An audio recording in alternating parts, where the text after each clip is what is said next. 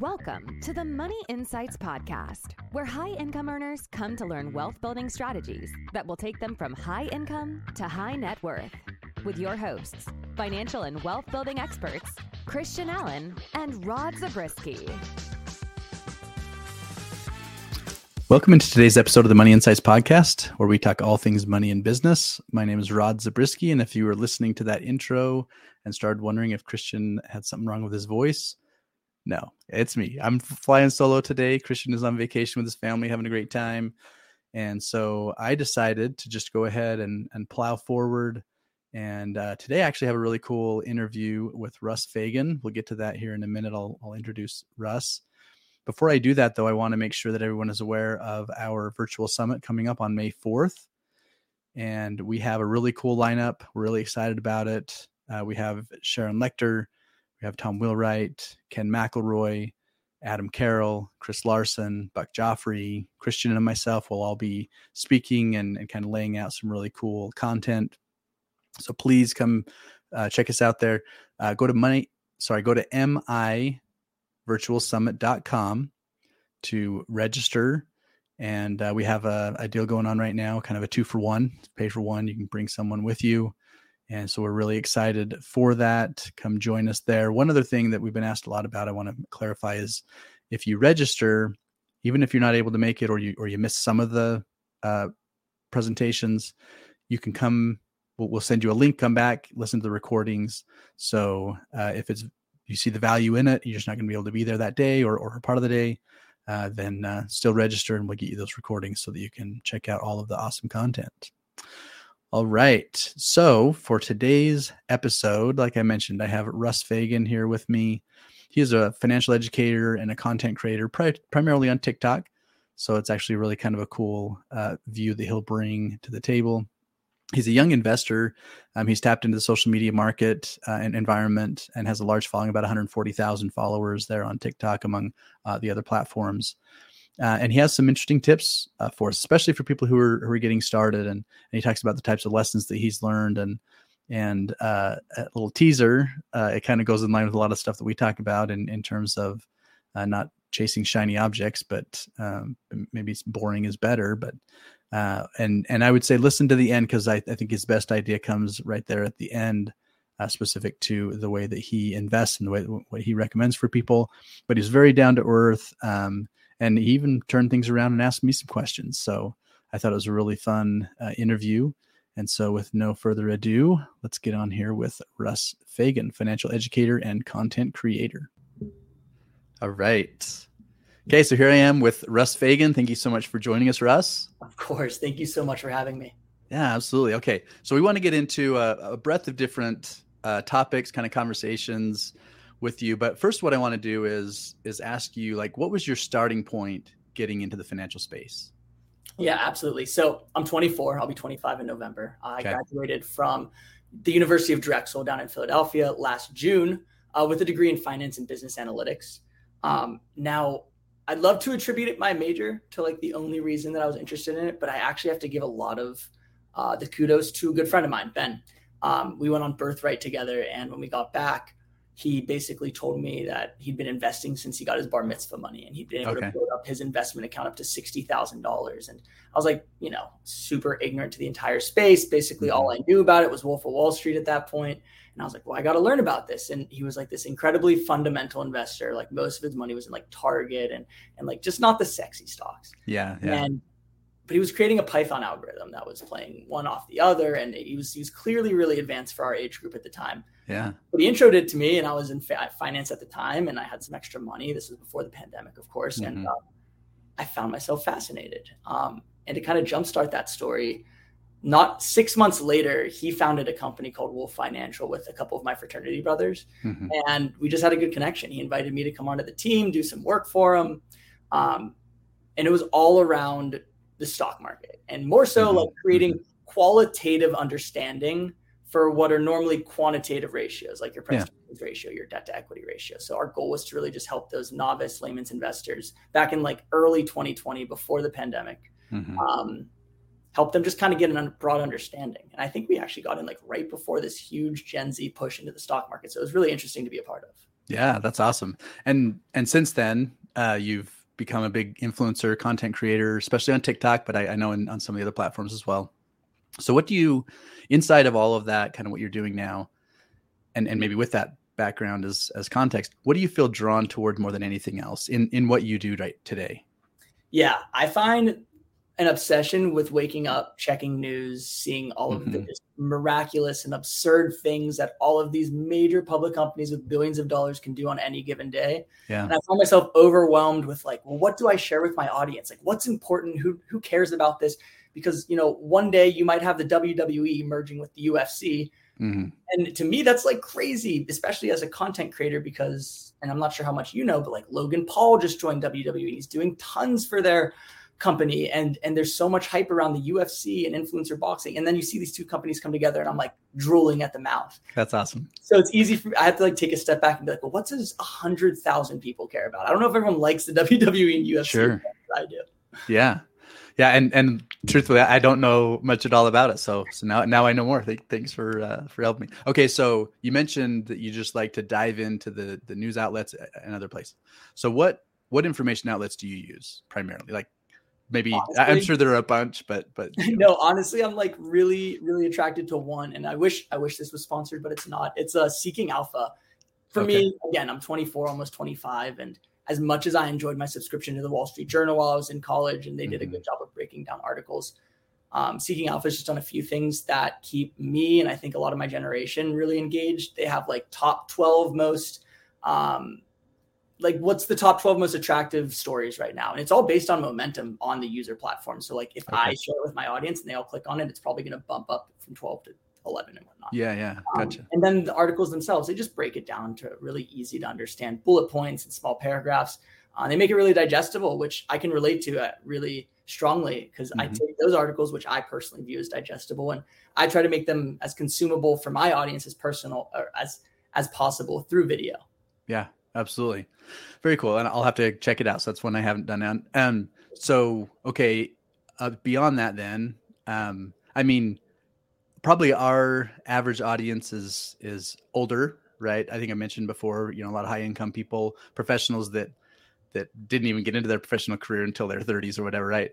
Um, so are there other information outlets that maybe you're not consuming on a daily basis, but but that you feel like, hey, these these are they're credible and it also maybe boils things down in a similar way as what you're seeing on on what you're looking at now of course i mean i've seen a lot of really good stuff on the motley fool wall okay. street journal i previously mentioned in bloomberg yep. all act as great subscriptions um, if you're really really interested in markets something that i played around with a lot in college when i was getting my degree was factset which is like a massive terminal with as much financial information as you could possibly get your hands mm-hmm. on in every facet of the business. Yeah. Um, a lot of it deals with public markets, international equities, you know, really are strong calendars with tons of information on them. So if you want to go above and beyond, I would check out FactSet. It's a really good one.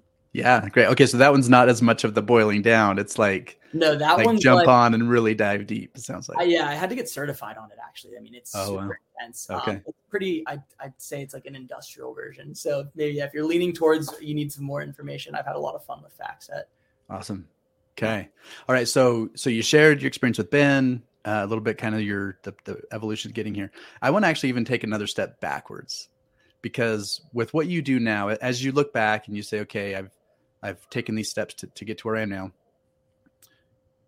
Before all of that, what do you think is is like the driver that, that creates the passion in what you do right now?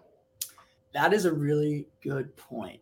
I, it's a bit of my life story, so I'll try and keep it short. I, sure. I grew up, I'm you know like very lower middle class Jewish. Um, strong Jewish roots. And my dad was a serial entrepreneur, unfortunately, like the worst kind of way. He owned a beer distributor, seltzer distributor, mattress factory, currently owns a hot dog shop, but he always finds himself kind of selling, um, gotcha. selling for a loss, restarting new.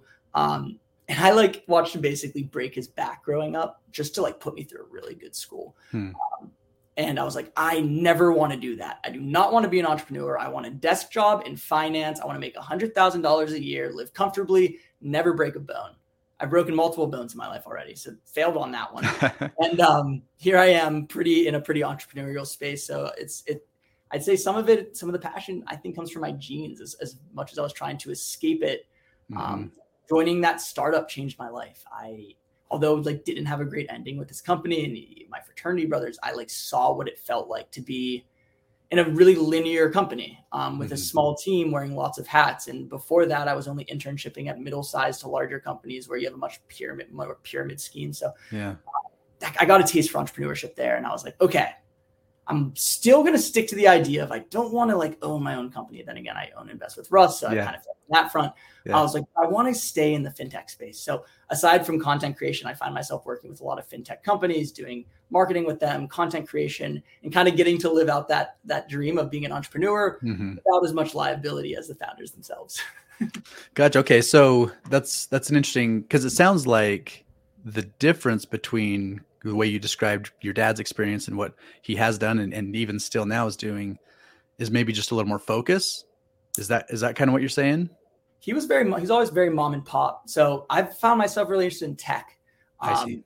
and the finance space and and and a lot of it has to do with the covid boom and this new generation of investors sure. and just all of the resources we have at our fingertips and i think that's what's pushed me into this space um, I'm not really sure what drove my dad to do these smaller companies and what drove mm-hmm. him to stick with them. And, you know, because it's so different. A mom and pop shop, an SMB, a small, medium sized business to mm-hmm. a startup. I mean, they're two different beasts. Even if they have the same amount of employees, you're dealing with thousands versus millions, millions versus billions. Right. Um, and so it's a great question. I, I don't know why he chose to stay in that simpler space. Um, uh, we'll have to do a second podcast and I'll get you. Sure. Yeah. Yeah. Well, and, and like in my own experience, you kind of roll with what you know, right? Right. So maybe you know, and, and always retail. He was always selling. He started with mattresses. He went to the seltzer, went to the beer, and then he mm-hmm. had this dream of like selling ice cream down in Miami, Florida, on like an ice cream cart. And I think that he kind of paired that dream with the hot dog shop. So that's gotcha. yeah, very cool. Well, that's awesome. Just kind of um, almost like you're carrying on your dad's legacy, but just like the next generation of the legacy, right? It's interesting too because I have siblings, and I find that I'm like the only one of the three that have really taken after my dad no matter yeah. how far how far I tried to stray away from yeah right yeah. So yeah, I attribute a lot of my uh, to to just my DNA. I think I've always. Yeah. I, I I'll say this as well, Rob or Rod. Rod, I'm so sorry. Um, yeah. I went to a really wealthy school growing up, and I had no money, and that is a really weird place to be in. I went hmm. to a liberal arts college prep private school from kindergarten to 12th grade. I was surrounded by them my whole gotcha. life. Yeah. And so I was surrounded by money, but never had it. So I always wanted it and I do think that that had a lot of drive and passion. I, you know, when I got a, I got my first job at 16, 6 mm-hmm. years before that, I was giving tips out at my dad's drive-through beer distributor, like I mentioned. So I've always been kind of working alongside business, and I always was very, materialistic growing up. Wanted the new video games, the new clothes, because I wanted to fit in with my classmates. Mm-hmm. Um, so yeah, I, I started getting my own jobs, getting my own money, buying my own things, and then it felt like second nature by college. And then now I'm 24, juggling a few jobs and it almost feels like second nature because of what I was doing in college. Yeah, very cool.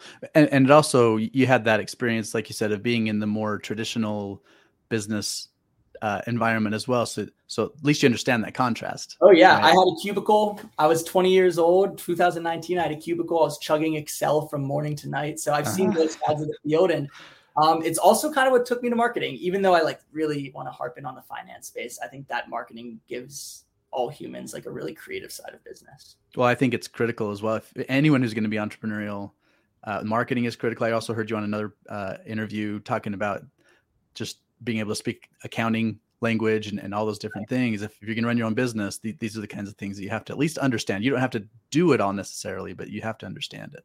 I find myself working my way through the different backbones of business. Rod, where do you think I should go next? Mm-hmm. Well, okay, it's a great question. So, so you, clearly you're good on the tech, right? I and, would say I'm not. I'm no developer. I'm no engineer, but I, sure. I have a really good understanding for what they're doing and a pretty good understanding for product management as well on like the UX yeah. UI side of a platform. Yeah. Well, maybe I'll defer that question a little bit. Uh, hopefully, by the end of the conversation, it, will it'll help get us there because uh, I think I think I'll get you there. Okay. Uh, but but so let's let's go back to the the financial, like the personal finance, yeah. Uh, your approach, that kind of thing uh, there's a lot to think about when it comes to investing. So, what would you say are the two or three most important things that new investors should be considering as they're getting started? Oh, it's a great question. I mean, the first thing I was ever told um, was don't invest what you're not willing to lose. And okay. I always was like, oh, so you're gambling. Um, and the better way I look at that now is like, you just shouldn't want to touch that money, right? Cap, we can get into capital gains tax. I, I, mm-hmm. I'd like a lot of your audience understands maybe the difference between long term and short term capital gains tax. So if you're going to put your money in a safe in an in a investment account, don't think of it necessarily throwing away, but you don't want to touch that. You want to invest with a goal in mind, right? So I personally was fortunate enough to have a tradition or beneficiary IRA left for me when I was two years old, which I didn't know it at the time. Got my foot in the door. Uh, mm-hmm. Talking me about a Roth IRA eventually. That's my second form of investment, and I now have a 401k. That's my third form. So this personal investing really shouldn't have to do with retirement. I should be mm-hmm. using that for something really specific and it's it'll be for a house. That's my goal. That's what my personal investment account is for. So that's rule number one. Invest okay. for uh, maybe even rule number one and number two. Don't put money into the market unless you're willing to lose it or part ways with it for a long time. And two, make sure you're investing for a goal. Cool. The third one, and again, just really good for novice investors here, is is really take your emotions out of the market, and it, and it does streamline along with like just be ready to lose it because I've found through my audience time and time again, so much emotion leads to the polar opposite decision of what you're supposed to be making. Because mm-hmm. when markets are collapsing, you're freaking out. You want to sell everything. That's typically the best time to buy. Vice yeah. versa. When the markets are riding and you have $10,000 in profits, you want to sell or you want to buy more, rather. Apologies. You want to buy more. You're like, this feels great. You feel the dopamine dripping into your system mm-hmm. with mm-hmm. every dollar that increases. Let me buy more so I can make more. Nope, probably the worst time to buy. Probably yeah. the best to sell. So those three are really what I preach to like someone that's never pressed buy on a stock before. Cool. Okay, I'm going to latch on to the third one because in in one of the interviews I heard, you said when you invest only to make money, you're investing on emotion. Can you expand on that a little bit and and you know tell us really what that means? Yeah, a lot of people in my generation see investing as a form of gambling or just a a quick money side hustle, whatever. Like there's so many sexy words you can use. Mm. Um, and, and they like to be floated around TikTok. But if your only goal is to invest to then see the stock go up so that you can sell for a profit, go buy Bitcoin because that's what Bitcoin does, right? And I'm not even mm-hmm. a hater of Bitcoin, but there's not a lot of fundamentals. There's not a lot of news that's like, there's no in, in, inherent value or tangible value associated with Bitcoin like there is with a stock. So when you're investing into a specific stock, you want to have high conviction. You want to feel like you've researched it. I like to mm-hmm. tell my audience, you like want to feel confident in it. Um, if you invest in something and you're really confident about it, you understand it, and you're not just investing to make money off of it. You're investing because you see a good opportunity because you really like the product. You're not going to be as emotional. You're gonna mm-hmm. you're gonna treat it a lot more. And this is what I really like to say. I'll bring it all around here. When you're at your favorite restaurant, Rod, and it's a lunch special, you are way more likely to go enjoy that lunch. Vice versa on a Black Friday, right? If you shop at American Eagle every day, but on this one day, American Eagle clothes are 50% off, I guarantee you're going to want to buy those clothes because it's the yeah. same quality. You know what you're getting, it's just discounted. As long as you know the stock you're getting through and through, like the clothes you're wearing on your body and your favorite lunch spot, go enjoy that discount. But have the conviction on both sides of the table. Make sure that you're not freaking out if it falls more because you're confident in your purchase. That's kind of that's kind of my spiel on that one. Okay, so maybe just to, to reflect that back, it sounds like what you're saying is uh, that, you have to actually like become educated on on things, uh, and and maybe this just fundamentally goes without saying, but like hear, hearing from others, oh, my my friend uh, was successful investing this one, or or even like you said myself, like hey, I've seen really good results from this investment that I made. I got to go buy more of it. That may or may not be. I'm now I'm now I'm going off of emotion of right. of what have it you, was. Have you and, checked the price to book ratio? Do you know what if they're trading at a valuation that's overvalued? Like that's you have right. to check in with the fundamentals. This is all mathematics at the end of the day. Right, right. And you could be like the answer could be yeah, I I I wrote it up to here, and the decision could be to buy again, right? If if it was again, let's just say Amazon in whatever 2008, 2009, uh, then then yeah, like like that that ride kept going and obviously ups and downs. So okay, well, that's or even Facebook, which which a lot of people bought in after one year or after the first day of IPO, but I believe a year after it was actually returning negative still. I mean, if you believed in the power of the internet, social media, and you understood how important community yeah. was, then maybe you would have kept buying into Facebook and not been so short minded. Yeah, absolutely. Okay, very cool. Uh, so maybe this is a, a unfair question to ask, but I'm going to ask it anyway. So how would you compare yourself and just like your philosophy, the way you approach what you do, to some of the big personal finance gurus like Dave Ramsey or Susie Orman, like the the media, you know? You know, it's a good question, and I don't know if I would compare myself to anyone in particular, which I'm happy to say. I'm happy to be my own person. Um, nice. I am still figuring out who the type of investor I am, and I love that about myself. I love that I can be transparent with my audience about it because I promise you, I didn't know everything three years ago, and chances are I still don't know everything. I'm still going through my first real recession, right? Like, yeah. what's cool about my channel is you kind of get to feel like you're joining along the journey with me. I'm going to do my best to give you all the information I know, but at any given moment, I could be told otherwise. So, two years ago, when I got into the market, I was doing option calls on VIX, which is like the fear index. And I was like making $500 a day. But if you asked me what an option spread was, or if you asked me what it meant to be bullish or bearish, I probably wouldn't even know those terminology. I was just, yeah. I was just gambling. And then I got into SPACs. I was like, what are these? Backdoor IPOs. This is cool. This is cool stuff. Oh, this is a massive company. But the problem is, is you don't understand why they're backdoor IPOing, hmm. what the regulation is like. How big is this company? Because this company might be IPOing at an overvalued overvalued valuation, but the stock's only 10 bucks. So it's going to go to 20. It's so cheap. It can't go any lower than 10. Um, and then I got into buying tech, concentrated tech. Oh, the next Amazon, the next Tesla, the next mm-hmm. right Trump. Because I'm young, I have time on my side. These are all mistakes I've made or learning lessons more than anything. And now I'm starting to value more fundamental. I've always been a fundamental researcher, mm-hmm. um, but I'm starting to value a slower approach to investing, a simpler approach to investing.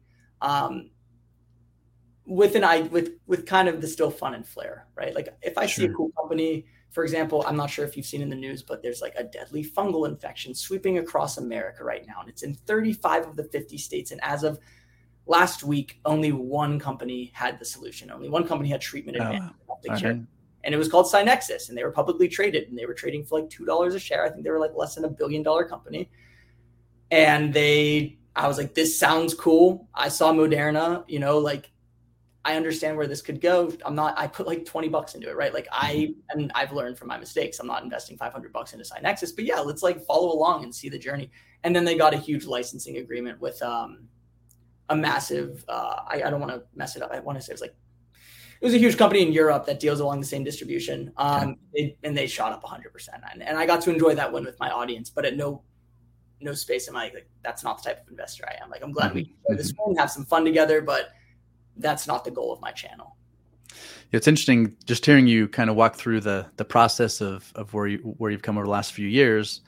Uh, it actually mimics a lot of I think what what I've seen in, in investing and and I talked about this before, but we we work in a lot more of the alternative space, real estate, things like that. Well, the same thing happens. I guess it doesn't matter where you're investing. Uh, it, it's easy to get that kind of uh, like chasing the shiny items and and you can spread yourself thin you can you can make bad decisions etc and ultimately where where where i see people in their in their journey go is it's to more of the let's call it boring right? Or the you know the, the more mainstream types of things. But like you said it's it's slowing it down. It's it's understanding it. Maybe you can't start there. Like maybe there there was purpose behind your journey to get to to learn lessons, get to a place where where you can slow it down and and you know make better decisions. Um, but maybe, just maybe, from even from a starting point, um, if if people can focus on just some of those fundamentals uh, as their starting point, then maybe you get there more quickly. Yeah, and I think it also has to do with you making the decision of do you want to create your own journey or do you want to put in the additional time to learn from others' mistakes? Mm-hmm. You know, mm-hmm. I want to say that I, two years ago I thought I was learning from others' mistakes. Clearly, I was making my own, um, but I was really getting my feet wet. You know, I'd get a brand deal. You know, maybe it was like a thousand bucks I got for a video, and sure, I could have put that in my savings account, paid rent with it, paid bought a Gucci bag, which I've never never did. Um, no, I wanted to invest a lot of it. Like I was making this money for the first time ever. I had my own business. I wanted to invest it, and I was having a lot of fun doing it. I was trying different companies, and like ultimately, I was getting my feet wet and learning learning from my own mistakes. So yeah. I thought I had it right. My whole thing was like invest thirty percent of your portfolio into the S and P 500. That will act as your anchor, and then have fun with the other sixty percent. I don't want to show you my portfolio right now, Rod. It doesn't look too good. that percent is not doing too well. Of course, the S and P 500 and like Apple and maybe a couple other companies are hanging on for dear life. But mm-hmm. um, I've definitely learned some cool lessons, and I honestly, I mean, I think these lessons can be for anyone. I think that anyone in any age of life can learn just to take a step back, slow it down, and understand like the normal way of doing things is probably the normal way of doing things for a reason. And, and mm-hmm. unless you're really, really special and want to put 20 hours a day into researching a company back and forth, you're just never going to understand it well enough to really see behind the curtains of this company. Yeah. Cool. Well said. All right. So let, let, let me expand that a little bit more on just the whole uh, real estate investing and, and yeah. alternative investing space because uh, we have a lot of people who are skeptical on the stock market. Okay, and that may be wild for you to hear. No, I, yeah, let, I, let yeah, let's hear your uh, response to that. I'm very skeptical of the stock market right now. Again, uh, I know nothing, so take my opinions with a grain of salt. Um, I sold all of my stock on Friday, this past Friday. Okay. All of it except what I had in the green because I don't want to pay capital gains tax on it right okay. now. I have high conviction in the few stocks that I have. Um, I sold close to forty thousand dollars in stock on Friday for a massive loss, and I did it for a few reasons. The one that I'll touch on first is I'm very I have no conviction in the market right now, and a lot of that mm-hmm. has to do with oh, it has to do with so much. It has to do with um, that like only five or ten of the S and P 500 companies are kept the entire S and P 500 positive over the last three months.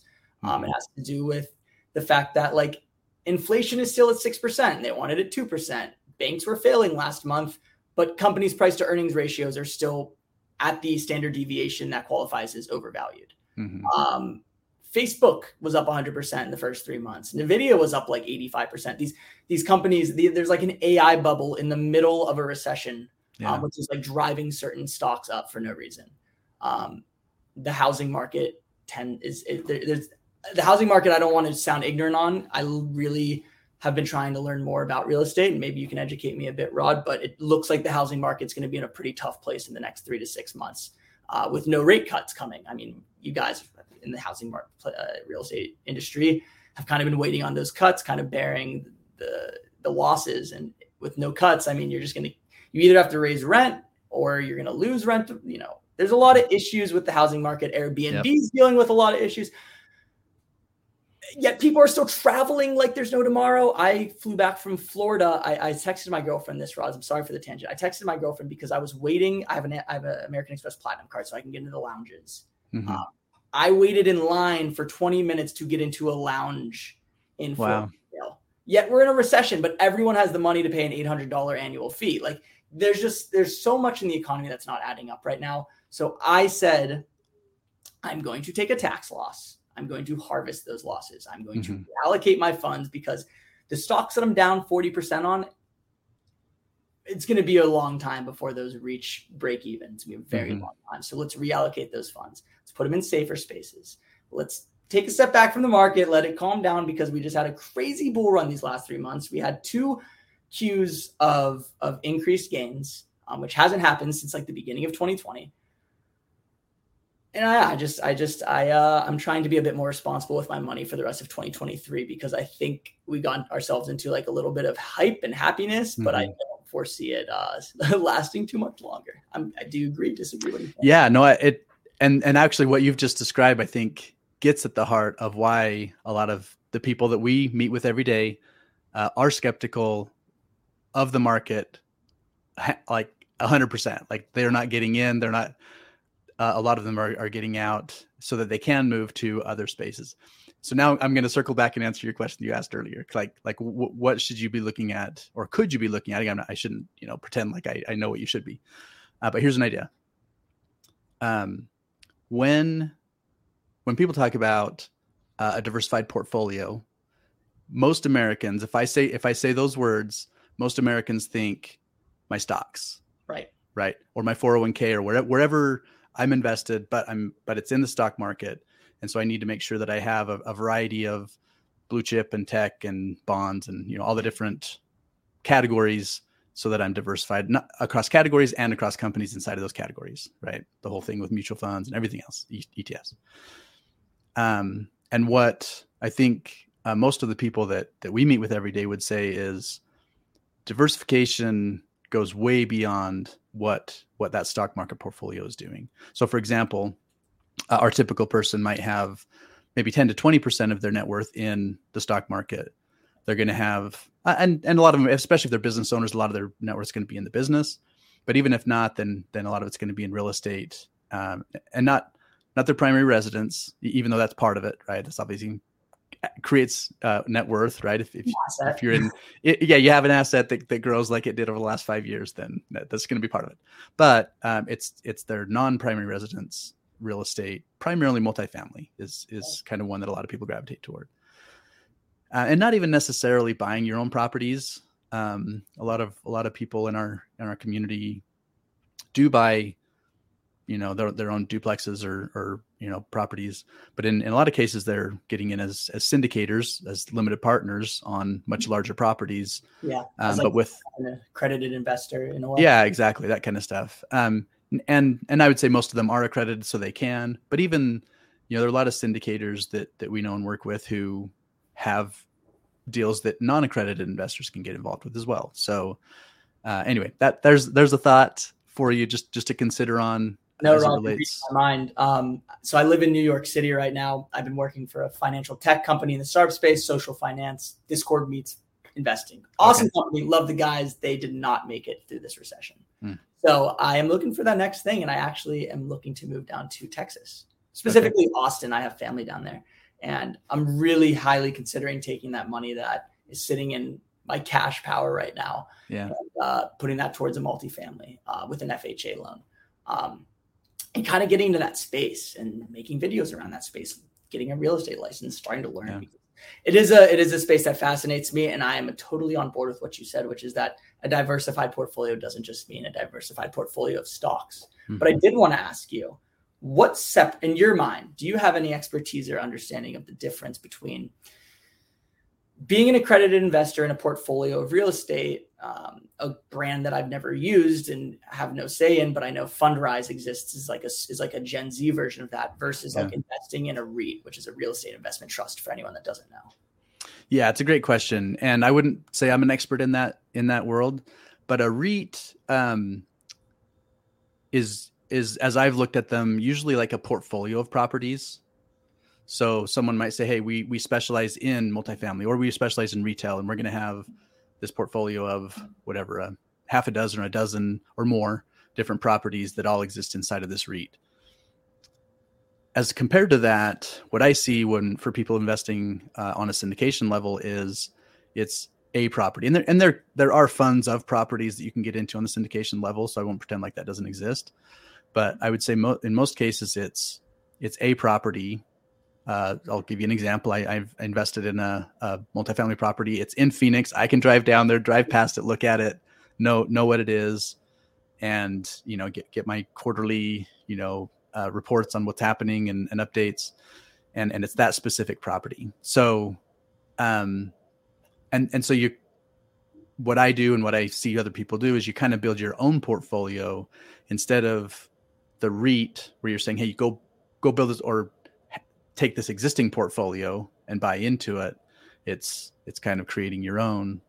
It, so in a way, it goes back to what we started this conversation out with, which is like having high conviction and doing your research and becoming confident in the stocks you invest in. Yeah. If you invest into like Toll Brothers, like sure, they're going to be making houses all over the country all the time, but you don't matter to them. You have zero say, and you're basically just tossing your money in the air and saying, "I hope you duplicate overnight." Yeah. Whereas when you get to look at the blueprints, you know analyze the the the term sheet that they send you and the one pager about the property and and why they think it's going to be do so well and you know the education system and they're building hospitals and there's food coming up and this would be great real estate to invest in then you feel really good about investing in it and, then and then you pair that with the real life aspect of like yeah visiting it and you really have something there yeah and i'll take that a step further uh, because the it's kind of like investing in the jockey hmm. because the operator makes the difference in the property. Like yeah, it could all the analytics, like what you're saying, could be right. Could be the right demographics, could be right location, et cetera, et cetera. But without the right operator, then it may or may not go right. Yeah. So so yeah, you absolutely want to put a lot of invest of of your research into the the operator. What, what do they? How, how, do they do things? How do they analyze properties? Uh, what do they do with them once they have them? What's their exit strategy, etc.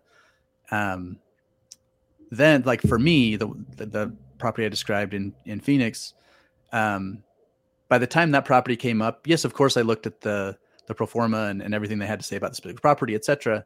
But it was the confidence that I had in the operator that drove me to it. Like it may have not mattered what their next offering was. I was ready. I had confidence in them, and I was ready to jump in.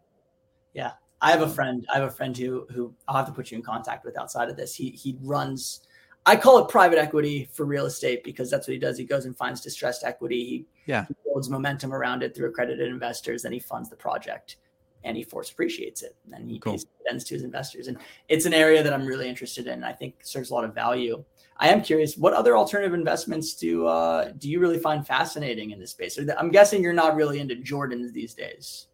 No, not so much. I I hear like a lot of people who do, and and not only the thing that I can't get past is there's there are the Jordans that I can hold in my hands, and I can get that. It's the Jordans that exist in the metaverse that that are not physical. That's the part I just can't wrap my mind around. I had a company pitch me um, because I work with fintech companies. I have yeah. will reach out to me, founders, and pitch me on ideas, and I'll consult. And they had a cool idea. It was like mortgages for for alternative assets, or at least that was the wording I used because okay. to me that's what makes sense. Um, but it, they did it in the most ridiculous way. They were like, so here's how it's going to work. It's all going to be on the blockchain. You're going to have to buy Jordan coin. And when you buy enough Jordan coin, you can use that coin to actually buy the Jordans. And the way they were explaining it was by you can invest on a valuation. So maybe Jordan's worth 200 bucks today, but you only have 100 mm-hmm. bucks. You buy 100 at a $200 valuation. If it goes down or up, then you're buying it at that next valuation to fulfill the full purchase. And I was like, just do mortgage, just do buy now, pay later. Like, why do you have to do this on the blockchain? I don't need Jordan coins. I want to hold my Jordan. Like, you're onto something here. I get where you're going, but why yeah. bring the metaverse into it? That's great. Well, I'm really glad to uh, to be talking to someone who's half my age because I just turned 48, so we're we're right there, and uh, who who at least on that level feels similar to what I do. Like, if I can hold it in my hands, I know what the value is. Like, and and I have it, right? I know I have it when it's in the blockchain, I think I own it. Yeah, right? well, I'll tell you what. There, I'm, I'm, I sit right in the middle. If it's a picture, a digital image, I could care less. But there's there is a place for them to fit, especially with yeah. real estate. I've always been obsessed yeah. with the. There's two sides. I've been obsessed with this one idea where let's elevate the idea of a REIT. Like if I buy my platinum Marriott card NFT, uh, Marriott's a bad example. Let's go apartment complex. Like I have access to the King Suite two weeks a year, just like a timeshare. But I mm-hmm. also get to go to the quarterly events and I get this, and I have maybe I get like a zero point, like one basis point commission for every time someone stays there, whatever. Like, let's elevate that. And in a similar way, you can actually do really cool stuff with like Ethereum, where if you like put the house's deed as an NFT and you store it in your Ethereum wallet, and then you create all kinds of smart technology like your ring doorbell and your lights and you put those on your Ethereum wallet, then only those with access to the deed can activate the the, the ring doorbell and all that mm-hmm. stuff. I think that's mm-hmm. cool. Um, it's just like smart smart homes, but yeah, supposed to be safer. Um, yeah. because like doorbell, I think Ring is owned by Amazon. So like for example, there like there's a company that just owns that camera and is letting you operate it. So it's the kind of that premise. But yeah, I would be really interested to see if um the real estate investment trust industry kind of gets affected by NFTs. I look at it kind of like the internet, where it's going to die down because people use it for dumb reasons when the mm-hmm. dot com bubble happened. But I think the technology is sound. It's just around sure. applying it to the correct. Yeah. And it'll always be a medium where it's like physical and digital together. Mm-hmm. Yeah. Very cool. Okay, but getting back to your maybe the answer to your question, when you were saying, mm-hmm. "Hey, like, what are the uh, the different the variety of different uh, alternative assets?" Yeah before we leave real estate, there are just so many different ways you can invest in real estate. Okay. So, for example, you said you're you're moving to Austin. You're talking about getting into a, a some sort of multifamily or, or you know rental property. Well, what if you? And I know this isn't like groundbreaking, but you know they talk about house hacking and different things like that. Like you, you buy the property, you live in half of it, you rent out the other half, or or that's you know, fun. yeah, that's as a, especially as a starting point. Like for someone who's who's trying to get into that space, understand what it means to own a property, to manage it, to keep it up, right? Yeah. Be, be, the landlord, so to speak. Um, that part is not for everybody. There are a lot of people who are turned off by that. Like, don't don't tell me I need to become the landlord. And so there are a lot of different ways. The like the, the obviously the peer type of space is is great, or you don't even have to get into the to the mortgage or the um, properties directly. You can get involved in mortgage funds, hmm. or like you talked about, we uh, distressed mortgages. You know, the, the companies that, that buy those and renegotiate uh, the, the terms with the with the uh, homeowners so they can stay in their home, but but you know on terms that can be you know work for a lender, etc. Um, so there are a lot of different things that are kind of springboards off of real estate, but that that experience of being in the property, seeing it real you know real life, will give you insights that you can't get otherwise. Yeah, no, that's a great point, and and I think ideally I, I, love the idea of house hacking. If it's if it all goes perfectly, I want to get a quadplex. I want to live in one fourth of it and spend a, a, year renovating it so that I can eventually rent it out. Oh yeah, and then get out of it. Um. And yeah, but you you kind of hit the nail on the head here. Is I have a lot to learn. Um, anyone can go get their real estate license by reading a book and taking a test, but I do not know how to change a sink. I do not know how to put a fridge in. I do not know electrical wiring, and I definitely don't know what to do if my basement floods. So there's yeah. a lot, there's a lot to learn, and, and the best way to learn is by getting in those issues and creating good relationships and you know getting the really bad relationships with the contractors that screw you and charge you a lot of money to fix nothing and yeah um, luckily i'm young enough to kind of deal with those issues and kind of bounce back still. Yeah and you'll make mistakes on this side just just like you talked about. But again as long as you're learning from them and and using those as a springboard to get into you know better places for yourself and and learning from others etc so there's there's a little bit for you um but also just in the alternative space, I mean, we also talk a lot about how all the different ways that you can uh, like own your own business, right? So so there's obviously the entrepreneur who starts their own business, but then there's that person's friends who have an opportunity to invest in them because they believe in that person. They see you know promise in what they're doing and the idea and etc. And so they can they can invest in that still as a closely held business, but but you know they're they're part of it. Even you know beyond you know uh, in that closely held space, there are a lot of different ways that people. So, for example, we talk about a surgeon who has an opportunity to buy into the surgical center that they work in, hmm. right? They've now, even if they work for a hospital system on the practice side, they now have an opportunity to own their own business, quote unquote, within that surgical center and, and its, you know, operations, or even if it's just the real estate. So, um, kind of building off of a lot of things that you said, uh, in terms of like the the what you know and where you are and the opportunities that come up to you that are unique to you because of who you are and where you are. Um, like don't discount those things. Don't don't be out looking for all the shiny stuff that's across the country or, or across town, and ignore the things that are right in front of you that that are opportunities that you can take advantage of much more easily than you could all the other stuff. Great advice. So, I really appreciate that. Cool. Okay. All right. So I'm, I'm actually going to uh, pivot here a little bit. So we've talked about all the investing stuff, but because you're on TikTok, I just have to ask you because I, am I'm, I'm old, right? I, I already told you. Like, um, how would you, as a content creator, suggest people approach TikTok? Like, and like, there's so much out there, and it takes an investment of time, right, for busy professionals jumping in, and, and there's a mm-hmm. willingness to put that time in. But if I want to make the most of that, what would you suggest? Yeah, it's funny, right? We can spend the first 30 minutes talking about finance, but at the root of this, I am a content creator and there's a whole yeah. industry and strategy to that. So I'd love to give a little bit of advice on this. TikTok in itself is a really unique platform because people want to just know who you are. Like mm-hmm. they don't and I can't I'm a hypocrite. Like I I button up my videos because I want to have good quality and I sure. want people to be engaged. But at the end of the day, like for a business, for a brand, for a small to medium sized mom and pop shop, you got to make it feel like the audience is, is, is, your son, is your child, is, is your family member sitting in your restaurant right next to you. And you got to be transparent with them and you have to be authentic. That's like a really hot word right now in content mm-hmm. is mm-hmm. authenticity. Mm-hmm. Now you need to nail like the bench lines, which is like you need a good hook, you need good quality, you need good lighting. Like if you took this away, I don't know who's watching this video, right? You need good lighting. yeah. Um, but once you have a base, the strategy, you kind of build the building blocks of what good content looks like. Mm-hmm. It's just about sharing your experiences, sharing your journey, being personal with your audience, sharing the losses and the wins. Like the Scynexis thing could have gone one of two ways.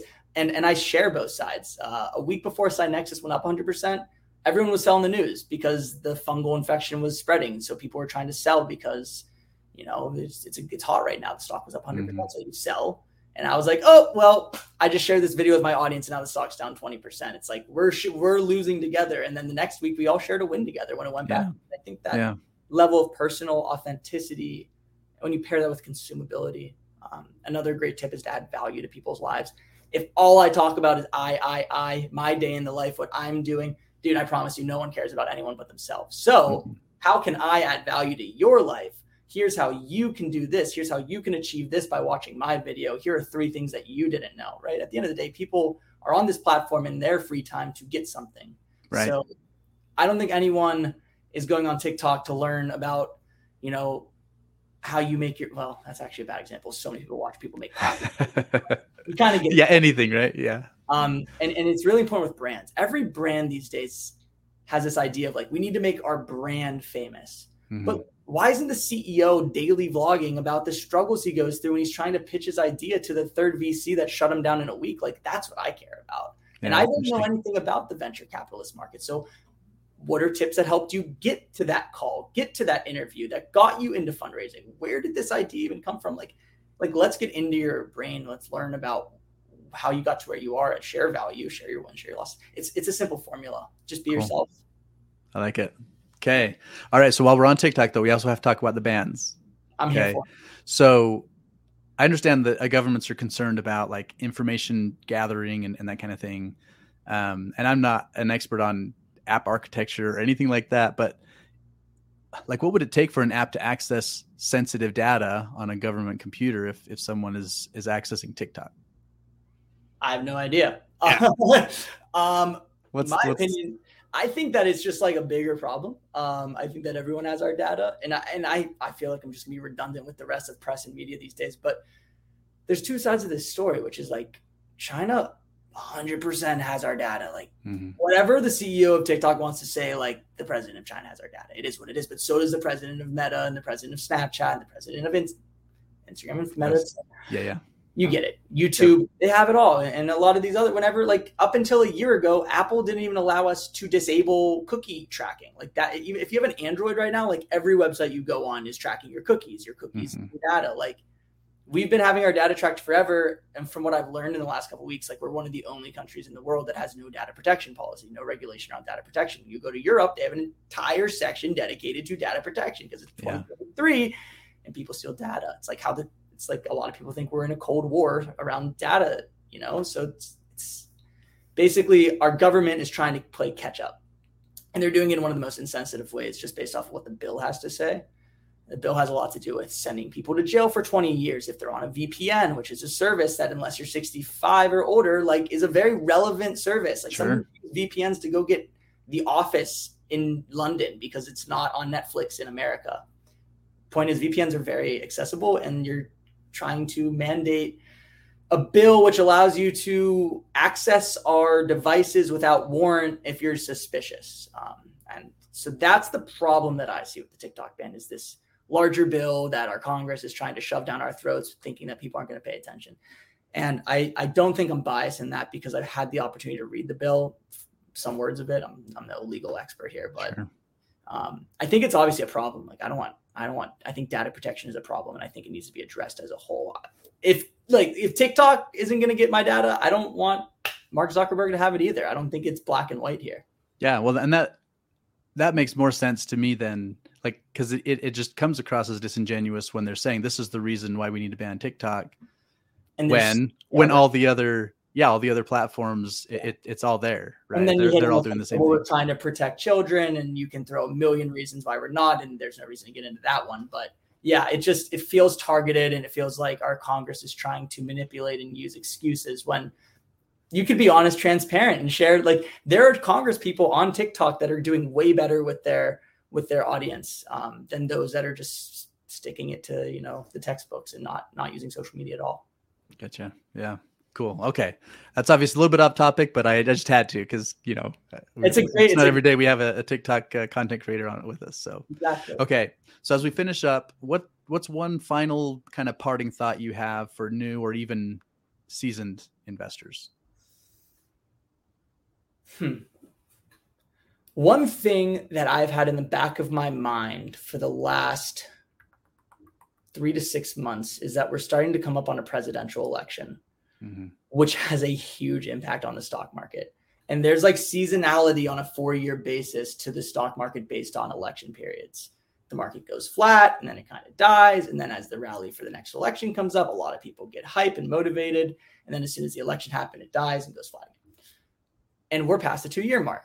And so, for that reason, the market should start to rally, especially as we really start to get into next year when, or the end of this year, when like a lot of uh, rallies go on.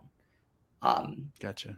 But we're not out of a recession. And one of our presidential candidates is currently in the city I'm located in. He just surrendered himself to the police. So there's like a lot of questions at play. And inflation is percent and banks are failing. And um, the real estate market is hanging on by a thread, but at the end of the day, we're about to have a presidential election. And mm-hmm. the last recession of this magnitude was, was 2008. President Barack Obama was just coming into office, if I remember correctly. I was only 10 years old, unfortunately. Yeah. Um, maybe you can shed light on on your past experience. How did that work for our country? Like, what was it like coming out of a recession in an election? And obviously the stock market started doing a lot better in 2008 and by 2009 it was really back to where it needed to be but i'm kind of curious if actually you could shed some light on me here. Well it's to me it's crazy uh, how often kind of like you said those those changes in presidency coincide with crazy things happening because even even though it was very short lived the covid uh, change it all kind of was happening right around the election. Right. So uh, but uh, but here's what I would say with that is the the cycle just seems to keep churning. Like whoever is in power, we hate them. we, we, want the other we want the other party in power. So so it it doesn't happen uh it, it doesn't happen slowly either. It's like one one party's in power hundred percent, like all all three, you know, chambers they run and then and then we switch them out uh, so that you know roughly four to six years later uh, the other party is 100% in all you know all chambers so yeah, exactly. uh, it, it's a wild cycle to me like I, I watch that and i can't i just can't logically make sense of it other than that uh, just as americans i think we have this um, reliance on those who are in power and and rightfully i mean they they are the ones that write the the bills, right? That affect us on a daily basis. And yet, um, and now I'm kind of getting on a soapbox here, but but I think it's it has to be more about us, like taking personal responsibility, taking personal ownership of my own life, and not not pre- pretending like uh, everything that impacts me is is from what happens in Washington. Yeah, it's right? actually point.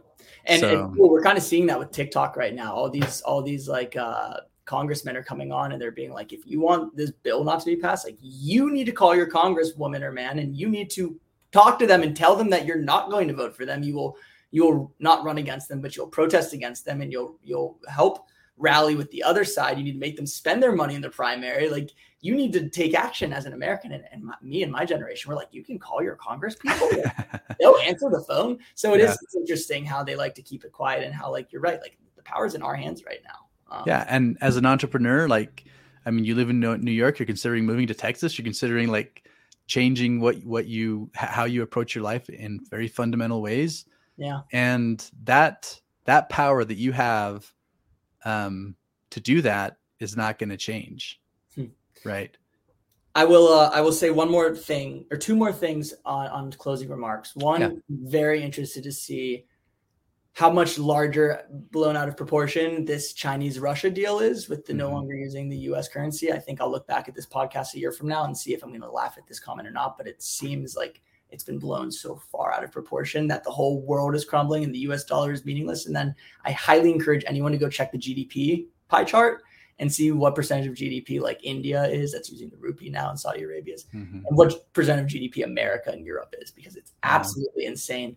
Um, and it's just been funny for me to see the markets kind of react to this massive news. This China, Russia is not, you know, doing oil trade in different currencies that's kind of what I'm curious about. One thing that I learned in the last 12 months that I'm that I would like to shed onto anyone, no matter their age, is how important dividend stocks are. Again, with all of my learnings as just a stock market journey journeyist, if you will, uh, I avoided dividends because because they're boring and you know mm-hmm. you have to own a lot of them to make good money. And then one time I like looked, I was like looking back at all my dividends from the S&P 500. I think I had like 15 grand in the S&P 500, and like every quarter I was getting paid like 250 bucks, and then a little bit mm-hmm. more. I'd always reinvest them, and I was like, okay, wait, this is actually like a little bit more money than I thought.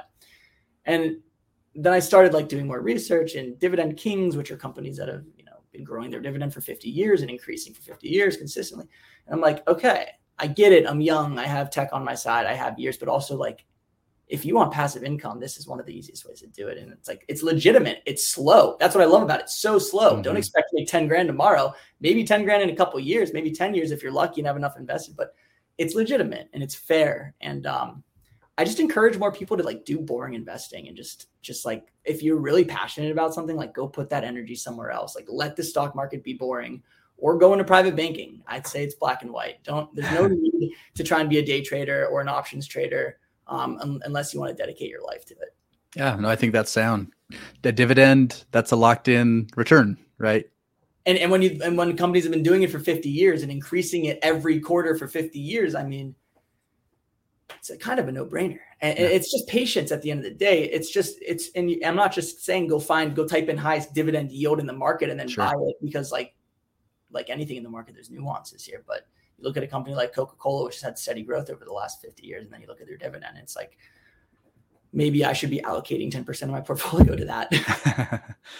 awesome. kay Well, thank you so much for joining us, Russ. What's the best way for people to find you? I am invest with Russ on everything, whether you go on Instagram, TikTok, or YouTube. TikTok might get banned, so let's say YouTube. Let's, let's go Instagram. No, invest with Russ on all platforms. Rod, it was such a pleasure. Thank you so much for having me. Absolutely. Yeah. Thank you so much for joining us. Okay. Thanks, everyone. Let's schedule another one for a year from now and we'll see how the currencies are doing. Go back and take a look at it out. Sounds like a deal. Awesome. Alrighty. Okay. Thanks so much. Thanks, everyone, for joining us. We'll see you next week.